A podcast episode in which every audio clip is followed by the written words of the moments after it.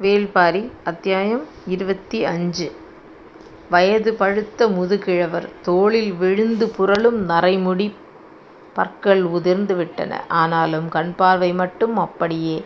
அதுவும் இரவாகிவிட்டால் கண்களின் ஒளி மெருகேறிவிடும் போல. அரண்மனை தாழ்வாரத்தின் வழியே தொடர்ந்து நடந்து வரும் திசைவேழரைச் சுற்றி தலைமை மாணாக்கர்கள் நாலு பேர் வந்தனர். நேற்று இரவே அரண்மனைக்கு வந்து சேர்ந்த அவர் நண்பகலில்தான் புதிய மாளிகையில் வரையப்பட்ட காலக்கணக்கைப் பார்க்க வருகிறார். அவரது வருகையை எதிர்பார்த்துக் காத்திருந்தான் அந்துவன். அரண்மனையின் தலைமைக் கணியன் அவன்தான். ஆனாலும் ஆசான் வருகை உள்ளுக்குள் சிறு நடுக்கத்தை ஏற்படுத்தியபடியே இருந்தது. அந்துவனுக்குப் பக்கத்தில் அவன் உதவியாளர்கள் நின்றிருந்தனர். ஆனை மணி ஓசை எழுப்பியபடி பணியாளன் முன்னடந்து வந்தான். அரண்மனையின் பேரதிகாரம் பெற்றவர்கள் வரும்போது அவர்களுக்கு முன் இந்த ஓசை எழுப்பப்படும். திசைவேழர் கோலூன்றி நடந்து வந்தார். அரண்மனைக்கு அவர் வந்து எட்டு ஆண்டுகளாயிற்று. சென்ற முறை அவர் வந்தபோது அவரோடு கபிலரும் வந்திருந்தார். இருவரும் இருமாத காலம் இங்கு தங்கியிருந்தனர். விண்ணையும் மண்ணையும் பற்றி இரவு பகலாகப் பேசிக் கழித்தனர். ஒரு வைகறைப் பொழுதில் வைகையின் நிலைமண்டபத்தில் அமர்ந்திருந்த கபிலர் அந்த முழு நாளும் எழுந்து வராமல் எழுதிக் கொண்டே இருந்தார். அத்தனையும் திசைவேழரின் பேரறிவைப் போற்றிப் பாடிய பாடல்கள். அந்த நாள்களின் எண்ணிக்கை எண்ணங்கள் அவர் மனதில் ஓடிக் கொண்டிருந்தன. பட்டியக்கல்லைப் பார்த்தபடியே ஊன்றுகோலை எடுத்து வைத்து நடந்தார். கார்கால மாளிகையின் வாயிலில் நின்ற அந்துவனை வணங்கி வரவேற்றான். சொற்கேட்டுத் தலையாட்டினார். முகம் பார்க்கவில்லை. மாளிகையின் நடுவில் சின்ன அடையாளம் ஒன்றை வைத்திருந்தனர். நேராக அந்த இடம் வந்து நின்றார். நெஞ்சுக்கு நேராக ஊன்றுகோலை ஊன்றி இரு கைகளாலும் இறுகப் பிடித்தார்.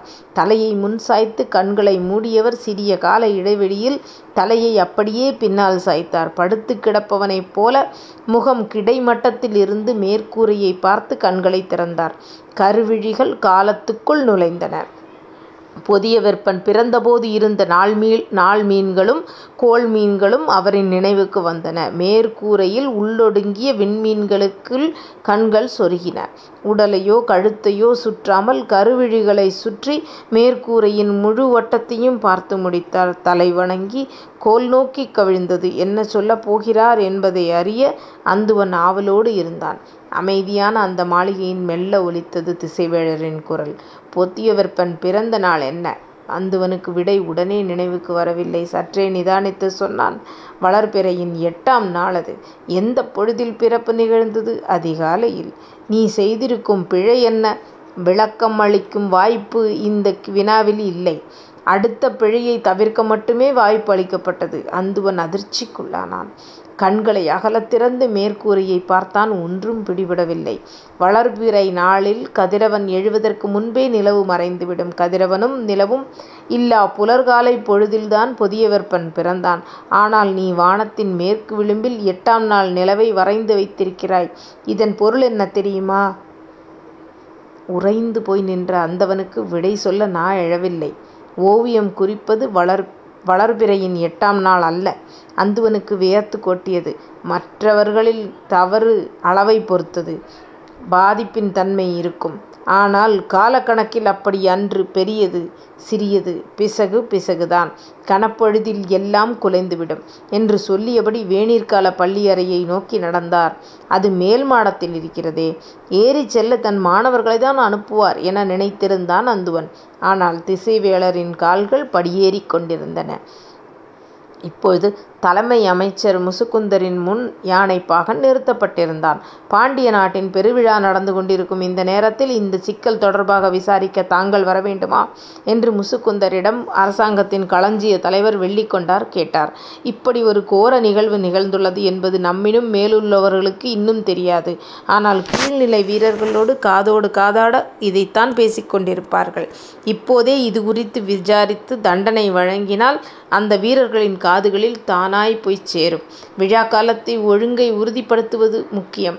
அதற்குத் தேவையான அச்ச உணர்வை ஊட்ட இது நல்ல வாய்ப்பு. அதை ஏன் தவறவிட வேண்டும்? நிர்வாகத்தை நடத்திச் செல்லும் மூதறிவாளர் முசுகுந்தர் என்பது அவரது ஒவ்வொரு செயலிலும் வெளிப்படுவதாக எண்ணி மகிழ்ந்தார் வெள்ளிக்கொண்டார். தனித்திருந்த அந்த மாளிகைக்கு இருவரும் வந்தபோது கோட்டைத் தளபதி சாகலைவனும் யானையின் கட்டுத்தறி பொறுப்பாளன் அல்லங்கீரனும் அங்கு இருந்தனர். விசாரணைக்காக வரவழைக்கப்பட்ட மற்ற நான்கு வீரர்களும் பாகனுக்குப் பின்னால் நின்று கொண்டிருந்தனர். பாகனின் மீது சுமத்தப்பட்ட குற்றத்தை தளபதி சாகலைவன் தடித்த குரலில் கூறினான். யானையை விட்டு பாகனும் கப்பலை விட்டு மீகானும் தப்பிக்க அனுமதியில்லை. இது பாண்டிய நாட்டு விதி. அதை நீ மீறியிருக்கிறாய். நான் என்னைக் காப்பாற்றிக் கொள்ளத் தப்பிக்கவில்லை. அதைக் காப்பாற்றவே முயன்றேன். மதம் கொண்ட யானையை எப்படிக் காப்பாற்ற முடியும்? அதற்கு மதம் பிடிக்கவில்லை. தளபதி மாரையனை அது ஏன் கொன்றது? என்னை ஏன் அது கொல்லவில்லை?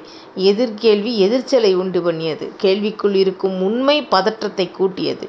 அரை இருட்டுக்குள்ளிருந்து குதிரை பாய்ந்து கண்ணெதிரே வந்தால் எந்த விலங்குதான் அச்சம் கொள்ளாது?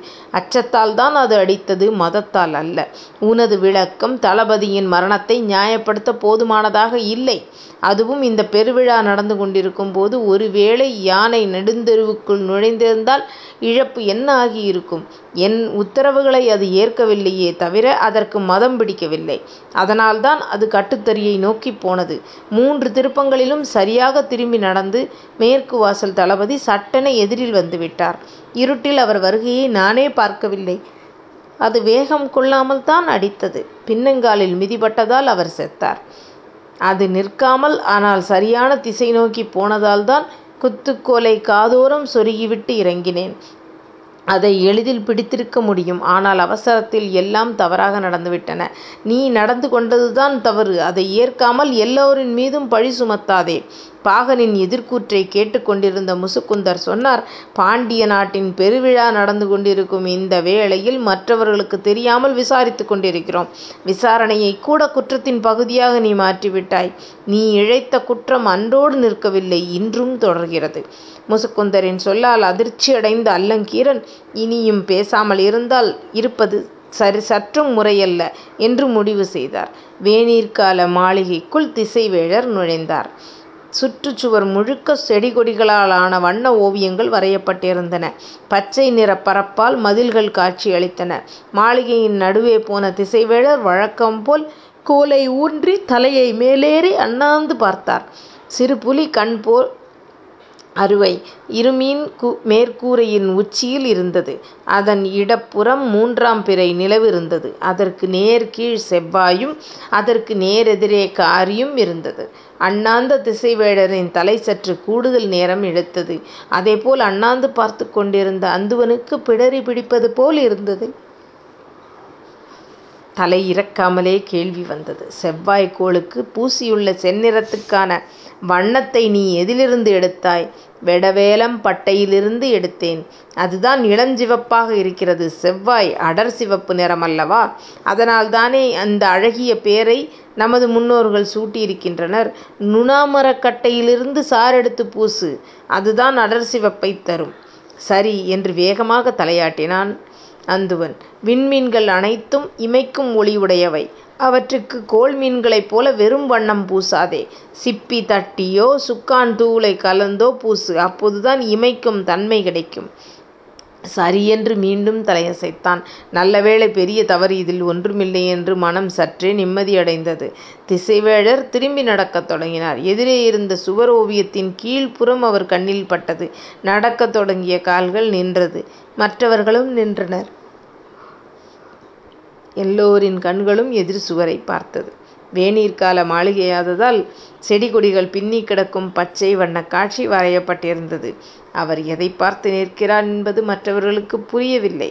சற்றே உற்றுப் பார்த்தார். பின்னிக் கிடக்கும் கொடிகளுக்குக் கீழே தரையோடு இருக்கும் ஒரு செடியில் பூ வரையப்பட்டிருந்தது. ஊன்றுகோலை நோக்கிக் காட்டி இது என்ன பூ? என்று கேட்டார். என்ன விடை சொன்னாலும் அது தவறாகத்தான் இருக்கும் என்று எல்லோருக்கும் தெரியும். ஏனென்றால் அது தவறாக வரையப்பட்டதால்தான் இந்த கேள்வியே பிறக்கிறது என்று எல்லோரும் நம்பினர். விடையேதும் வரவில்லை.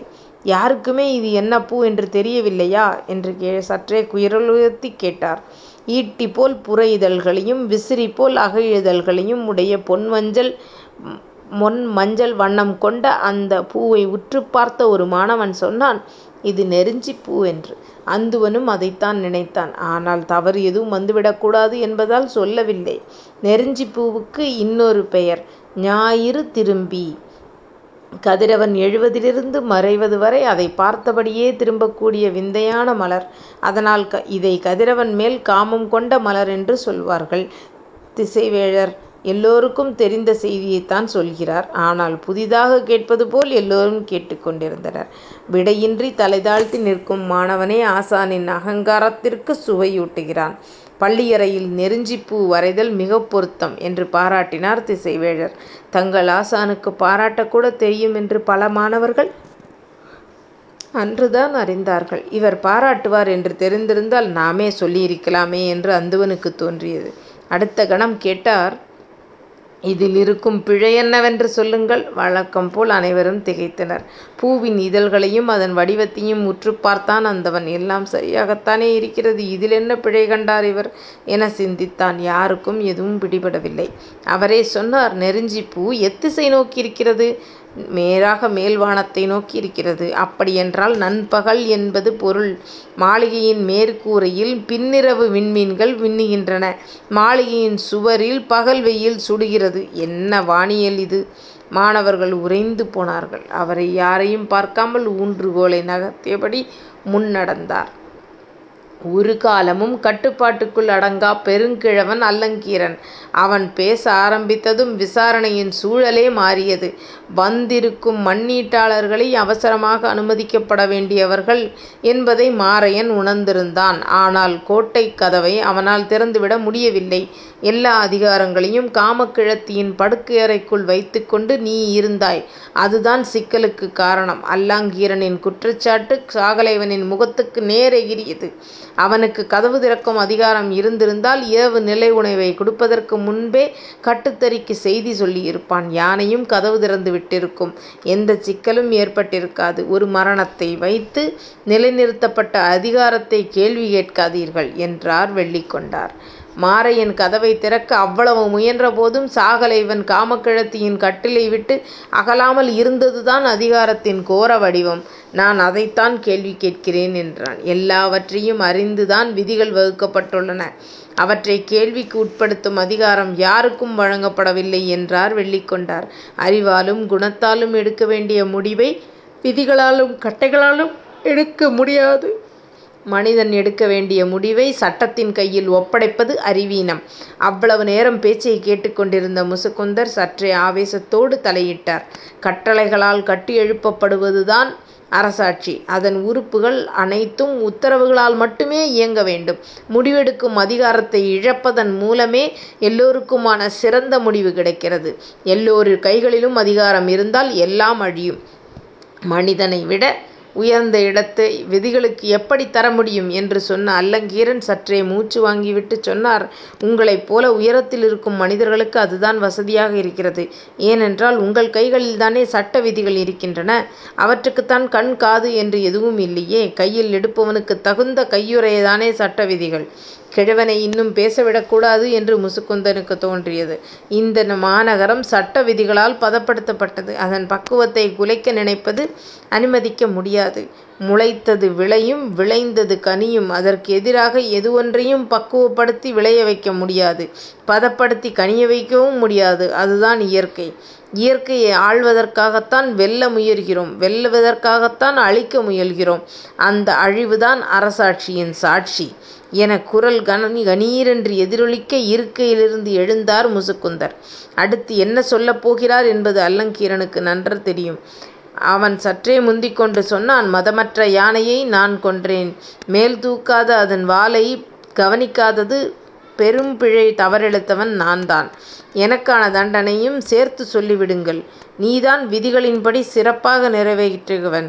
தனித்து வந்த யானையை கனநேரத்தில் வீழ்த்தினாய். மணநாளில் மாமன்னருக்கு சிறந்தோருக்கு வழங்கவிருக்கும் பொற்றாமரைப் பூவை உனக்கும் வழங்க ஏற்பாடு செய்கிறேன். தவறுகளைச் சிறப்பு என்று நீங்கள் பாராட்டுவதன் காரணம் சிறப்பானவற்றைத் தவறானதாக மாற்றி வைத்திருக்கும் உங்கள் அதிகாரம்தான். திசைவேழர் பாண்டரங்கத்துக்குள் நுழைந்தார்.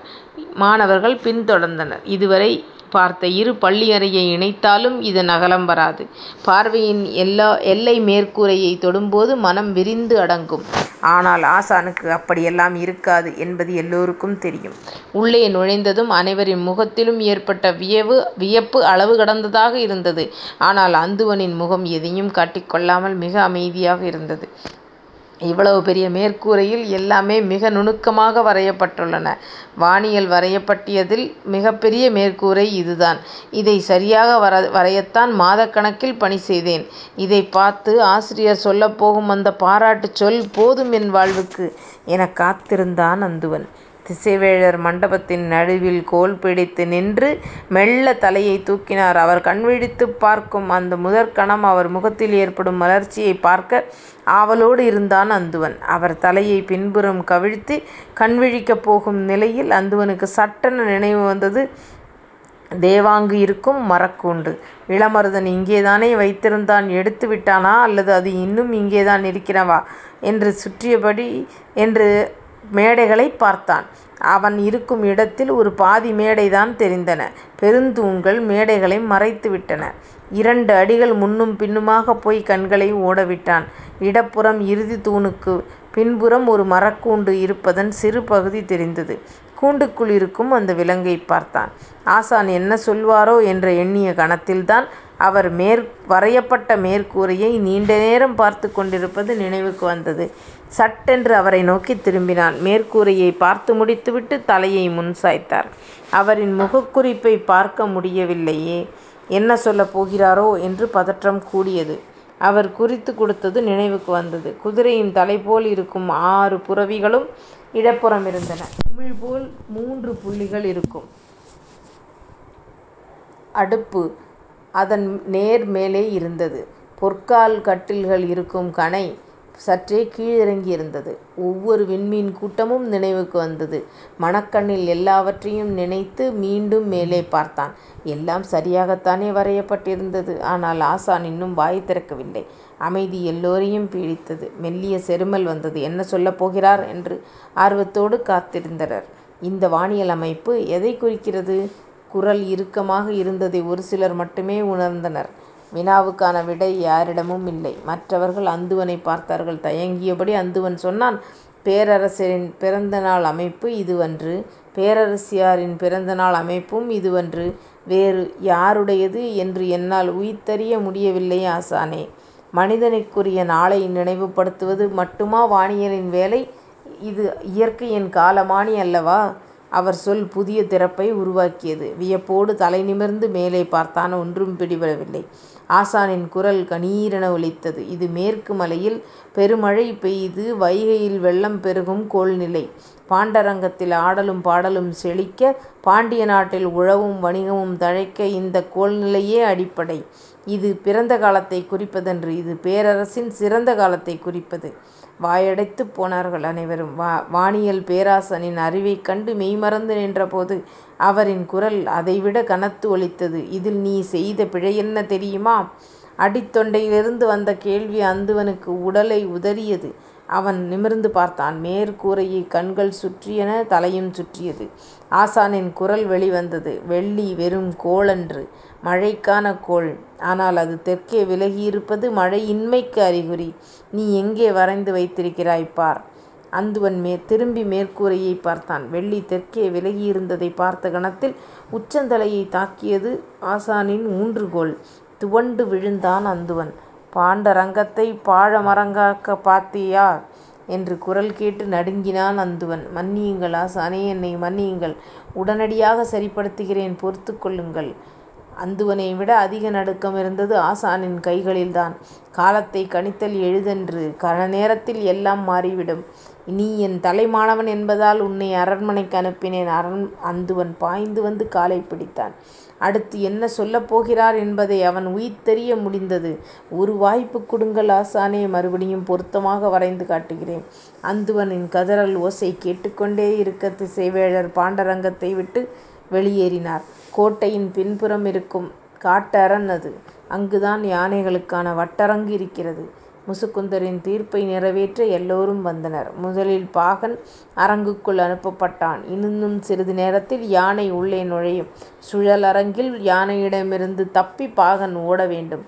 அவன் ஓடித் தப்பித்தால் குற்றமற்றவன். மிதிபட்டு செத்தால் பாவமற்றவன். இதுதான் போட்டியின் விதி. போட்டி தொடங்க இன்னும் சிறிது நேரம் இருந்தது அதே சமயம் முடிவு எல்லோருக்கும் தெரிந்தே இருந்தது. அடுத்த அத்தியாயம் நாளைக்கு பார்க்கலாமா?